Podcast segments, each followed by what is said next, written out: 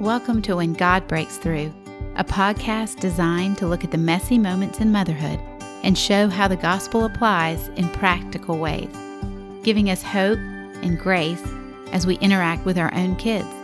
You'll hear crazy stories and life lessons from my mothering of eight kids. But more importantly, you'll hear the hope Jesus offers us for peace and not anxiety, for grace both for ourselves and to extend to our kids and wisdom to point them to Him. I'm your host, Bethany Kimsey.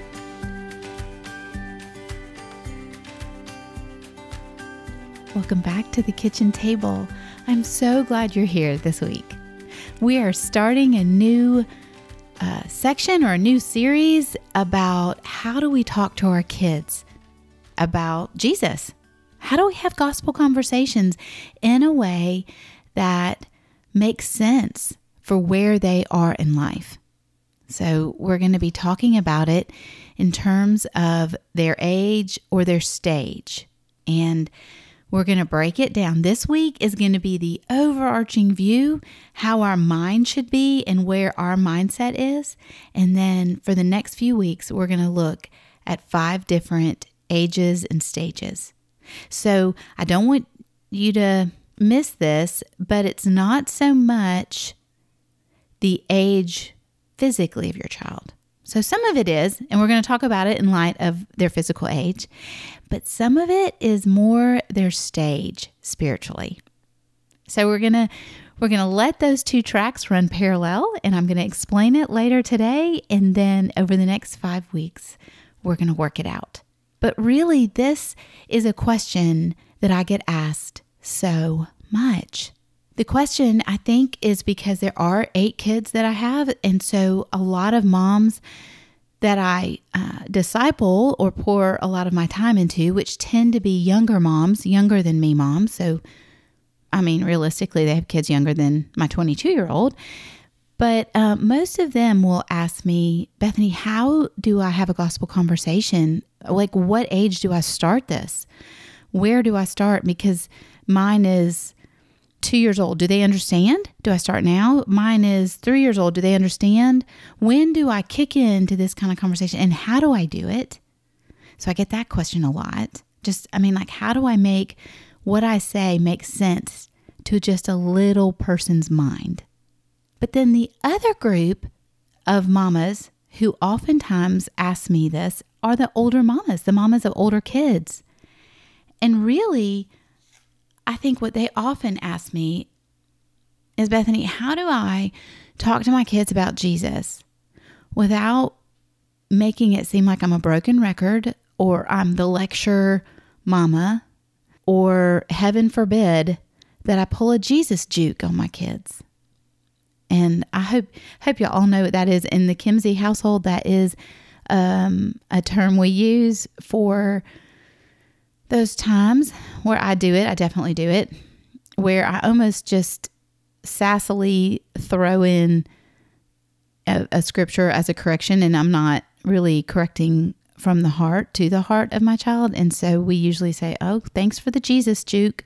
You know, it's, um, but we really want as moms to speak to the heart of our child in a way that is life giving and that gives them the hope of Jesus, right? We've talked about that in weeks past. And if you missed the whole series on being a grace filled warrior, I just want to encourage you go back and start there because I want you to understand that God gave you these kids. He's commissioned you for this, and He knows that you surrender to Him is the best equation for these kids. And that means He's not worried about the the skill set you bring into having a gospel conversation with your kid. Because he's fully he fully believes that you surrender to him is the best equation.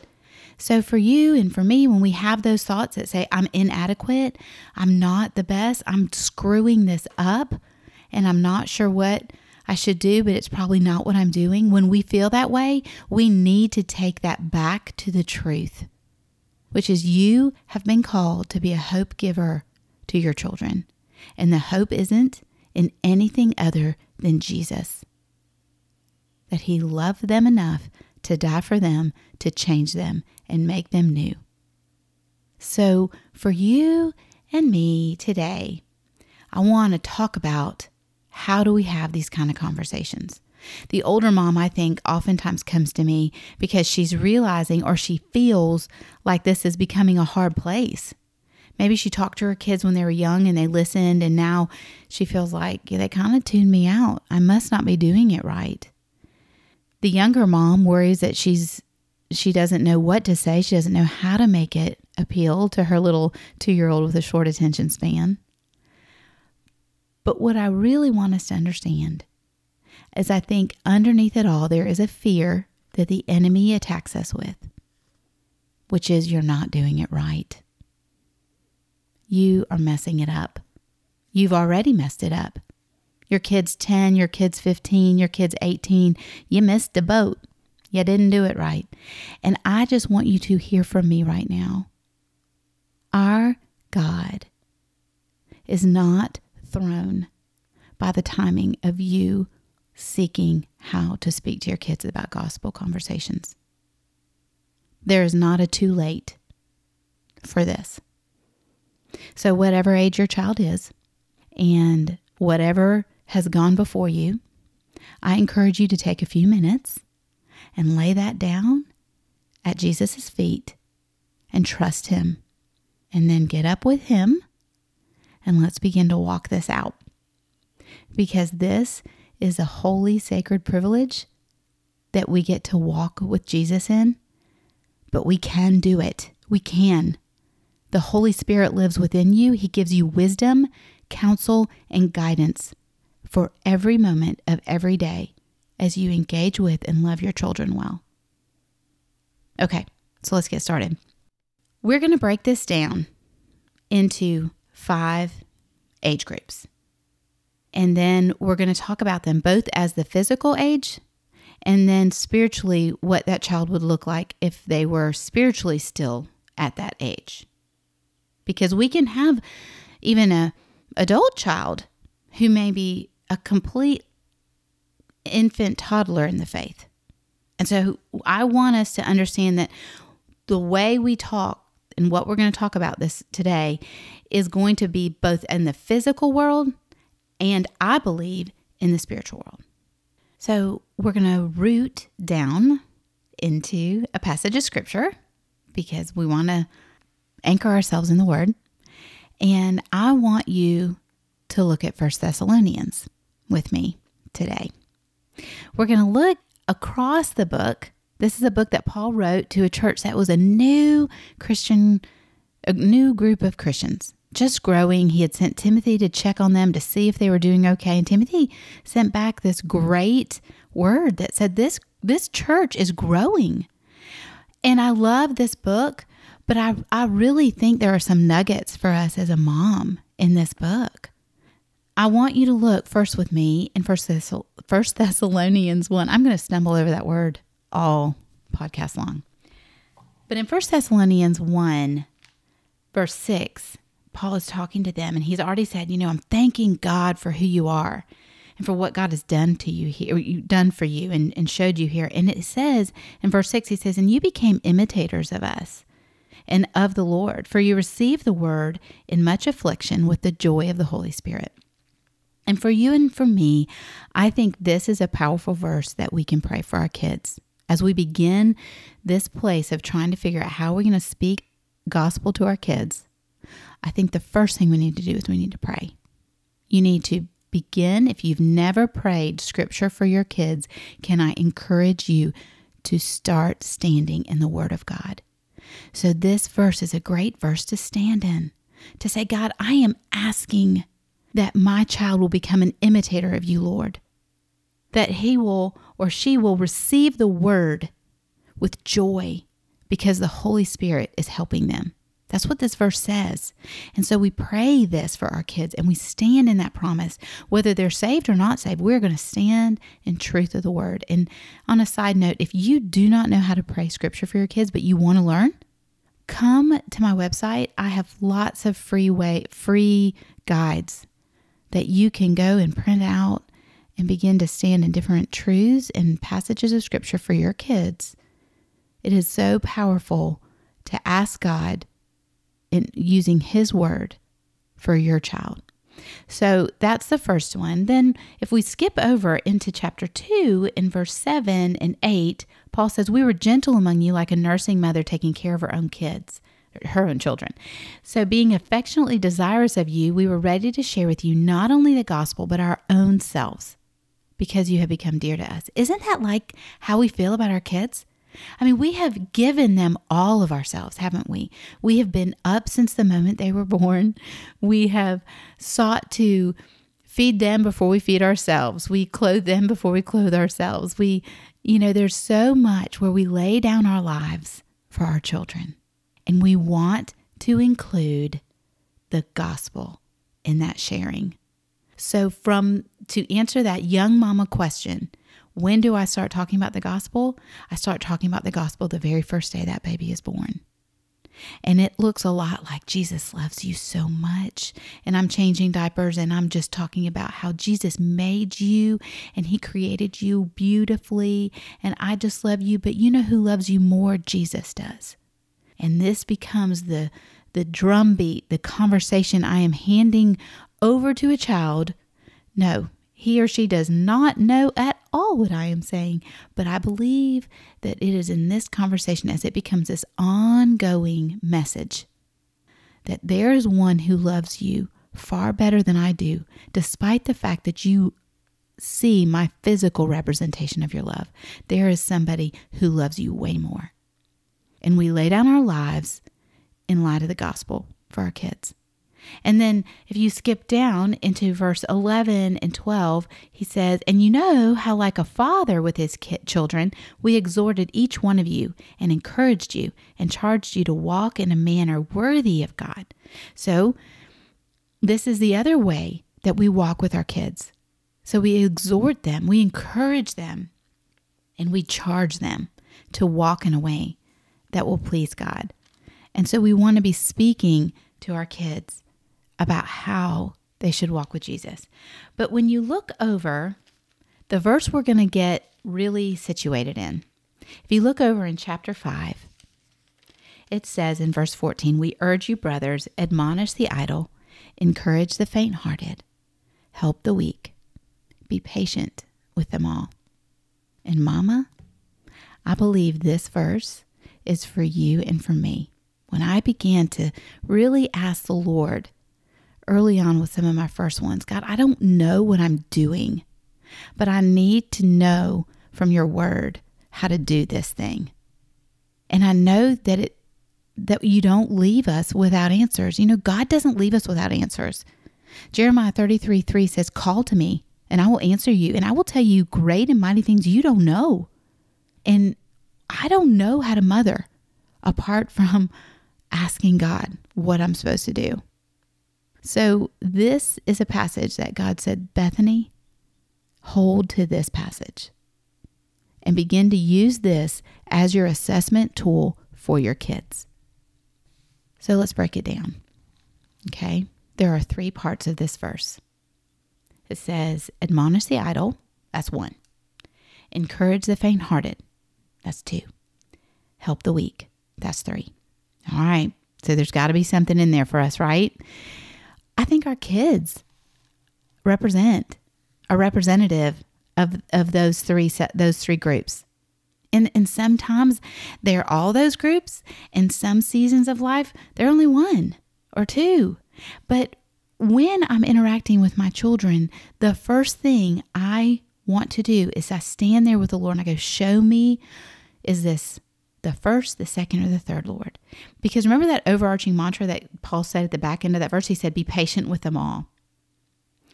So when my posture is before the Lord, even though I'm interacting with this child, my posture before the Lord is God, show me this child. Help me assess this child the way you see this child. So who then? Who then is the idle? Because that's the first one. And we're supposed to admonish the idle. So, who is that?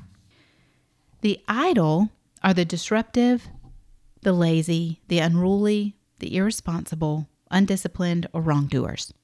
Those are all words for this Greek word, idle. So that that summarizes a lot of our child our child rearing years, doesn't it? There's a lot of our kids that is disruptive, irresponsible, undisciplined. And so we spend a lot of time here with our kids. We struggle with it. In childhood, it needs to be trained and shaped, doesn't it? Because these are the places of character training, of integrity training. Um, and so, yes, we admonish it. And to admonish means to rebuke it, to charge it and warn, like warn, say, I, you know, these are, there's going to be consequences if you continue doing X, Y, or Z. The second, encourage the faint hearted. Who are the faint hearted? The faint hearted are those that are disheartened, timid, feeble minded, discouraged, or souls that need comfort or cheering. Our children can be so easily discouraged, so easily scared or worried and full of fear. And so when I am interacting with a child who is struggling, struggling with fear or worry, with doubt, it with insecurity, with discouragement, then I want to have a posture of encouragement. It's not a time for a posture of rebuke. So, as I see my child the way God sees my child, and you know, for me, I have found that sometimes my child will look like they're idle or they're disruptive or they're undisciplined or even disobedient. And yes, we we stop in that moment with that child and we look into we say no, you're you're not going to behave this way.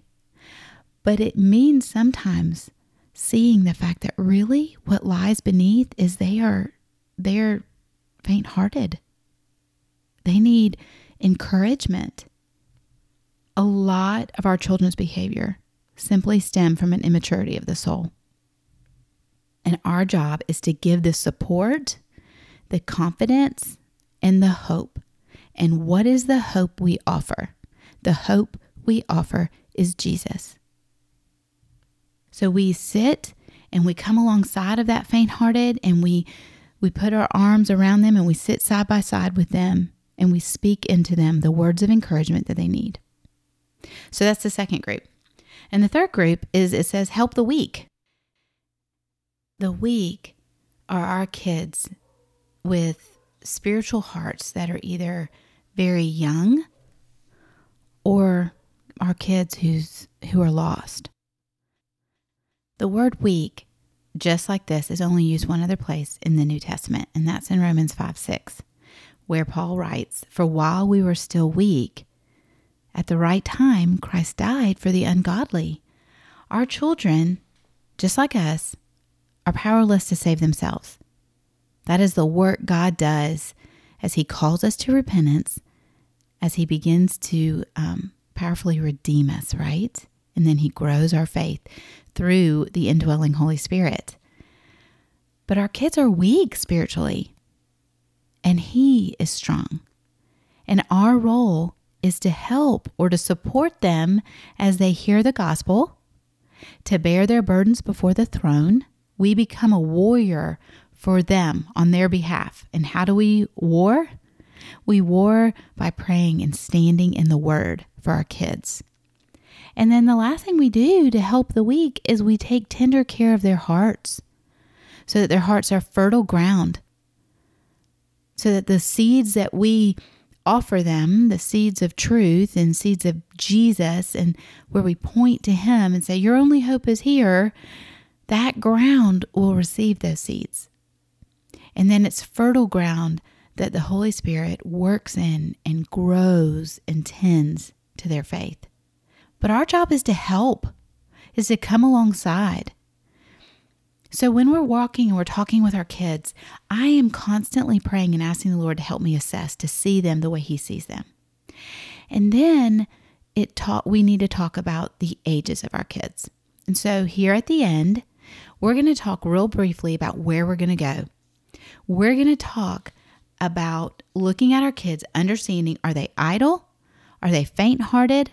Are they weak? in each of these five ages and stages.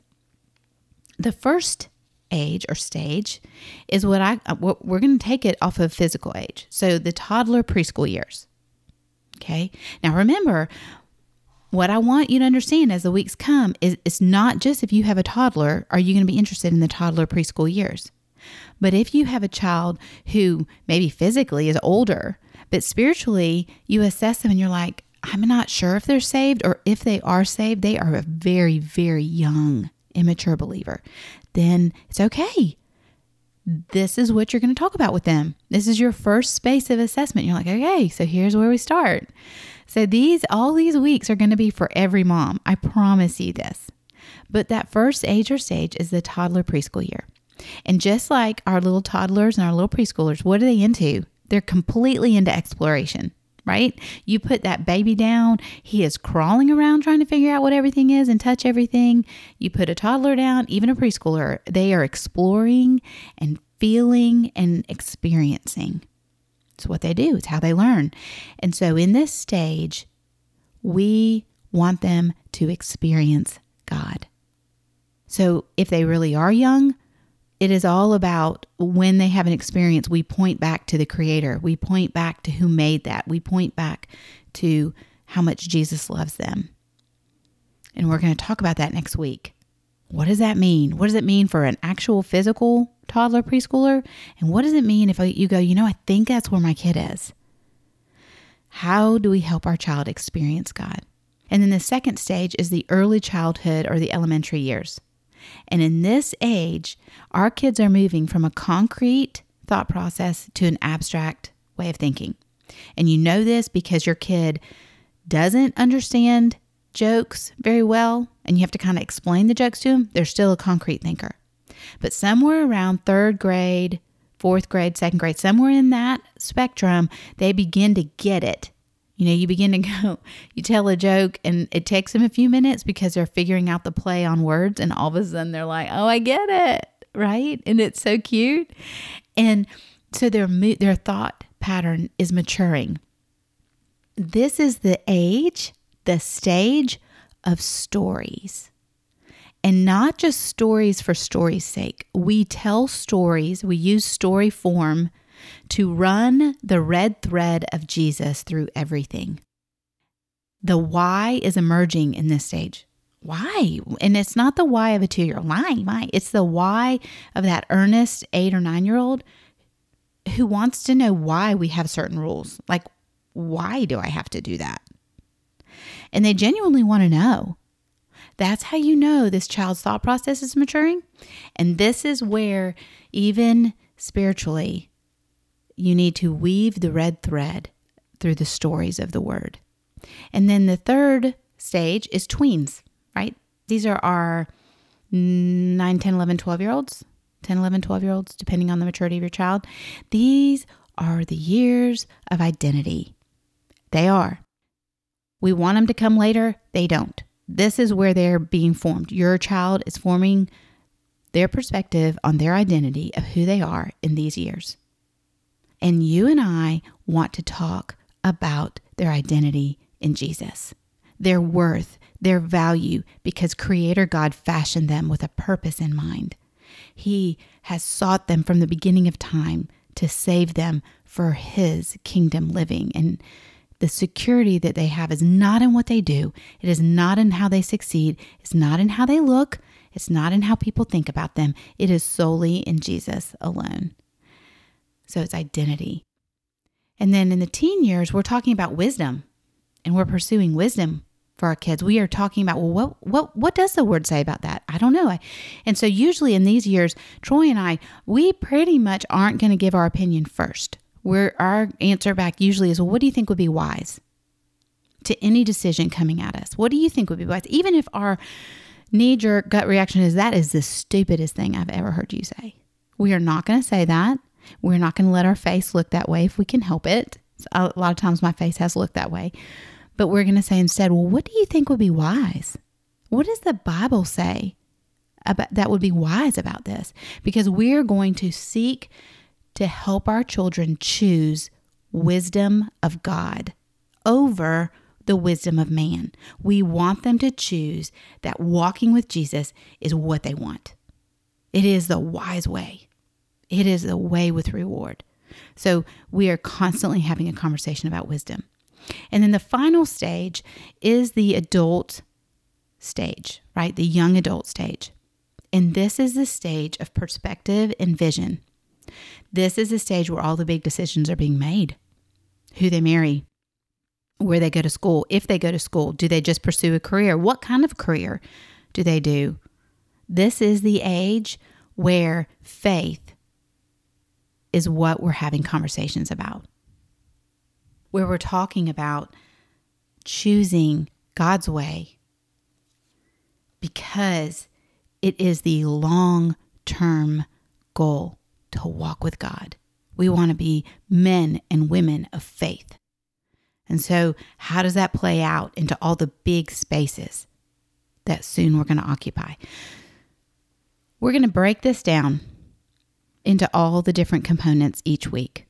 And I'm going to give you examples and stories from my own life and from my kids. And some are going to be funny. I'm definitely going to tell you the ones I messed up on. And I will probably share a Jesus juke for everyone because my kids love to claim that, and probably it's true. I mean, I can just flat probably Jesus juke my kids if I just want them to be, you know, full confession. If I just want them to like stop something, I can just slam it with some scripture and like, you know, brush my hands off like I just cleaned a mess. And I have done nothing to help a heart, right? Nothing. I've just Jesus juked my kids.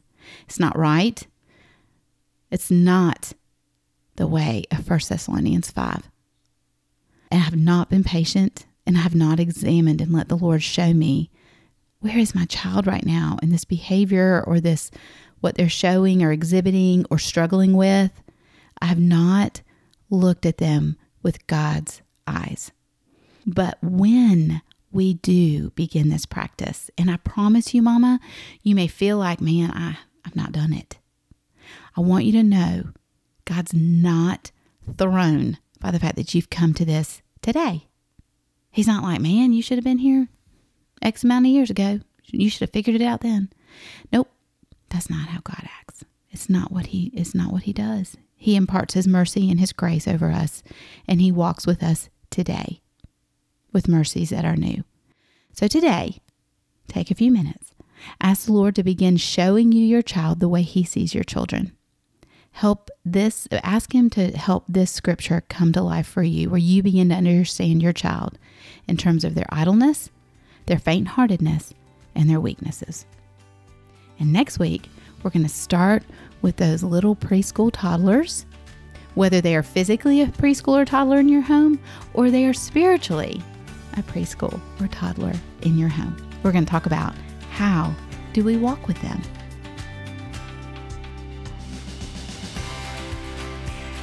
I hope you enjoyed this episode of When God Breaks Through. If you're wanting to connect with me and with other moms walking in the same messy moments, head over to bethanykimsey.com.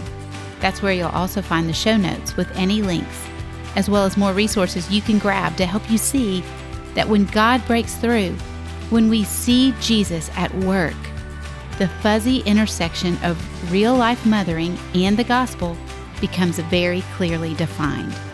We can walk with confidence and purpose. Have a grace filled day.